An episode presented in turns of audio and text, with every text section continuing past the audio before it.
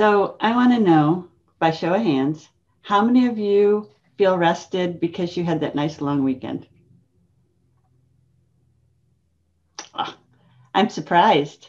Most of the time, when we have nice long weekends or days off or things of that nature, um, we fill it up with so much activity that we return to work exhausted.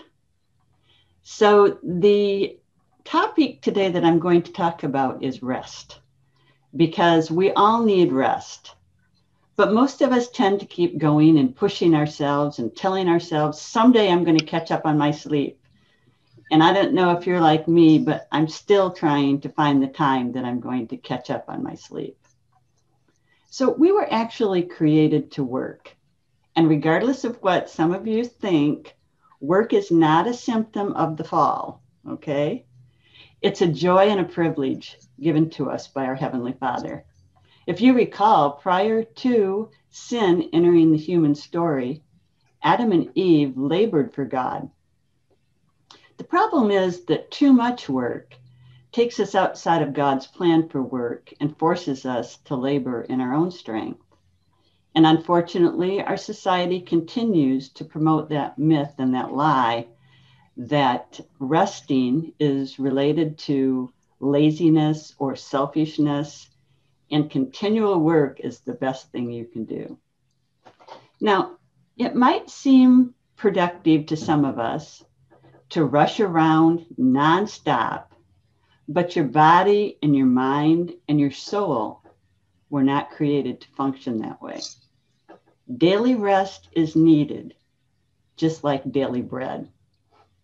In fact, I think that the Lord's Prayer probably should say, Lord, give us this day our daily rest. So you all know that if you skip eating, your body ends up depleted. And the exact same way, if you skip rest, your body is weak and becomes deeply weary.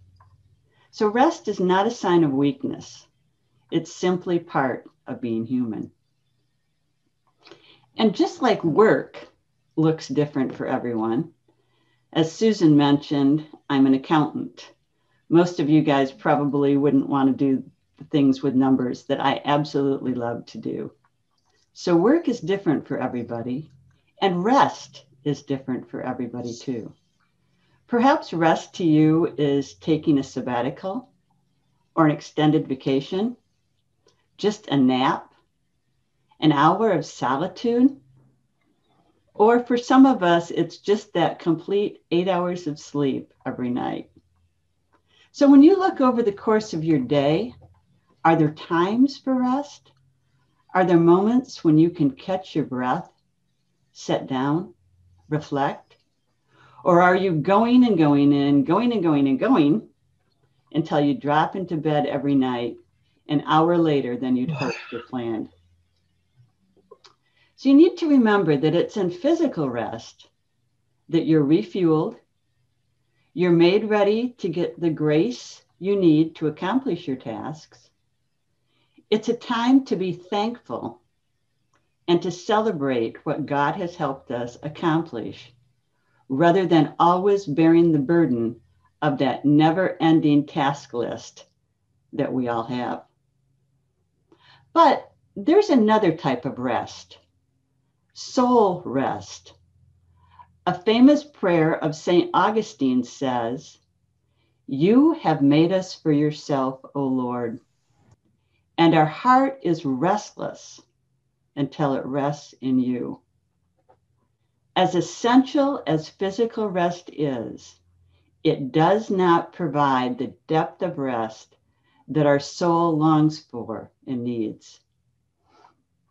In his devotional, Matt Bennett says that although it's counterintuitive, Jesus explains in Matthew 11, 28 through 30, that divine rest comes by his grace through action. Come unto me, all who labor and are heavy laden, and I will give you rest. Take my yoke upon you and learn from me, for I am gentle and lowly in heart, and you will find rest for your souls. For my yoke is easy and my burden is light.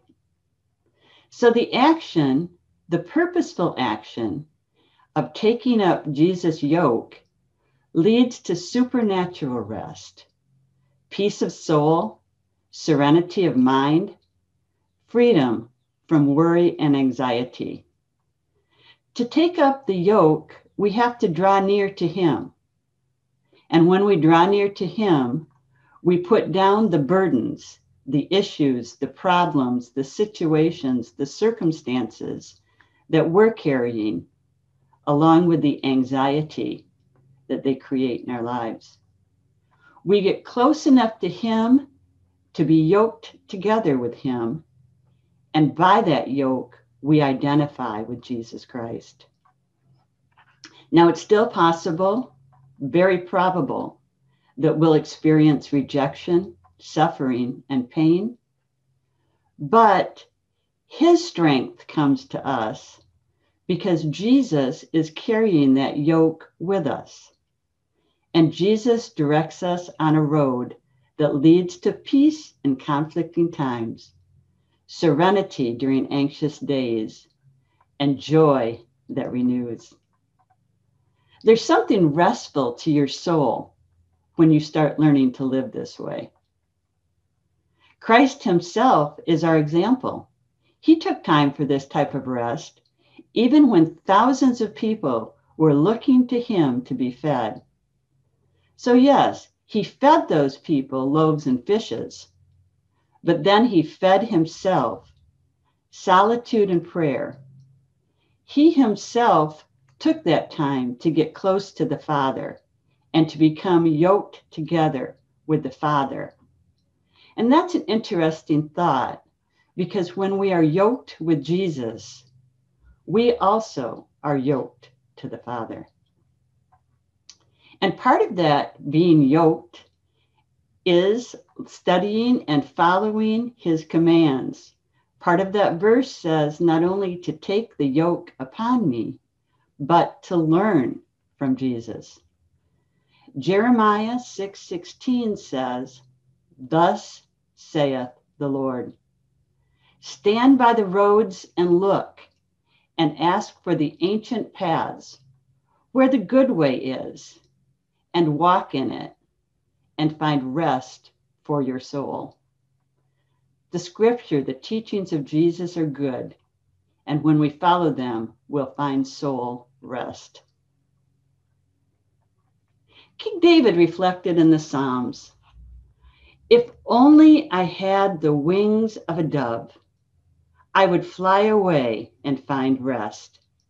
Indeed, I would run far away. I would stay in the desert.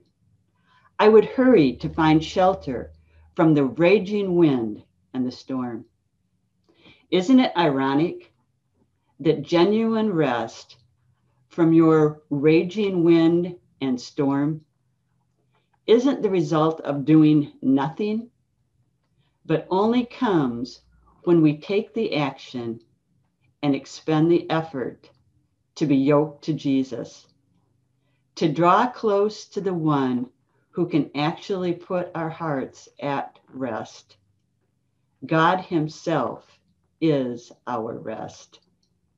Let me read Matthew 11 one more time.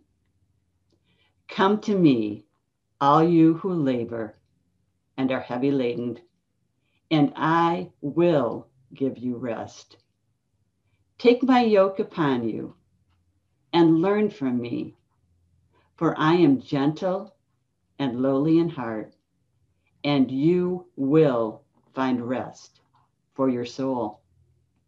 For my yoke is easy and my burden is light.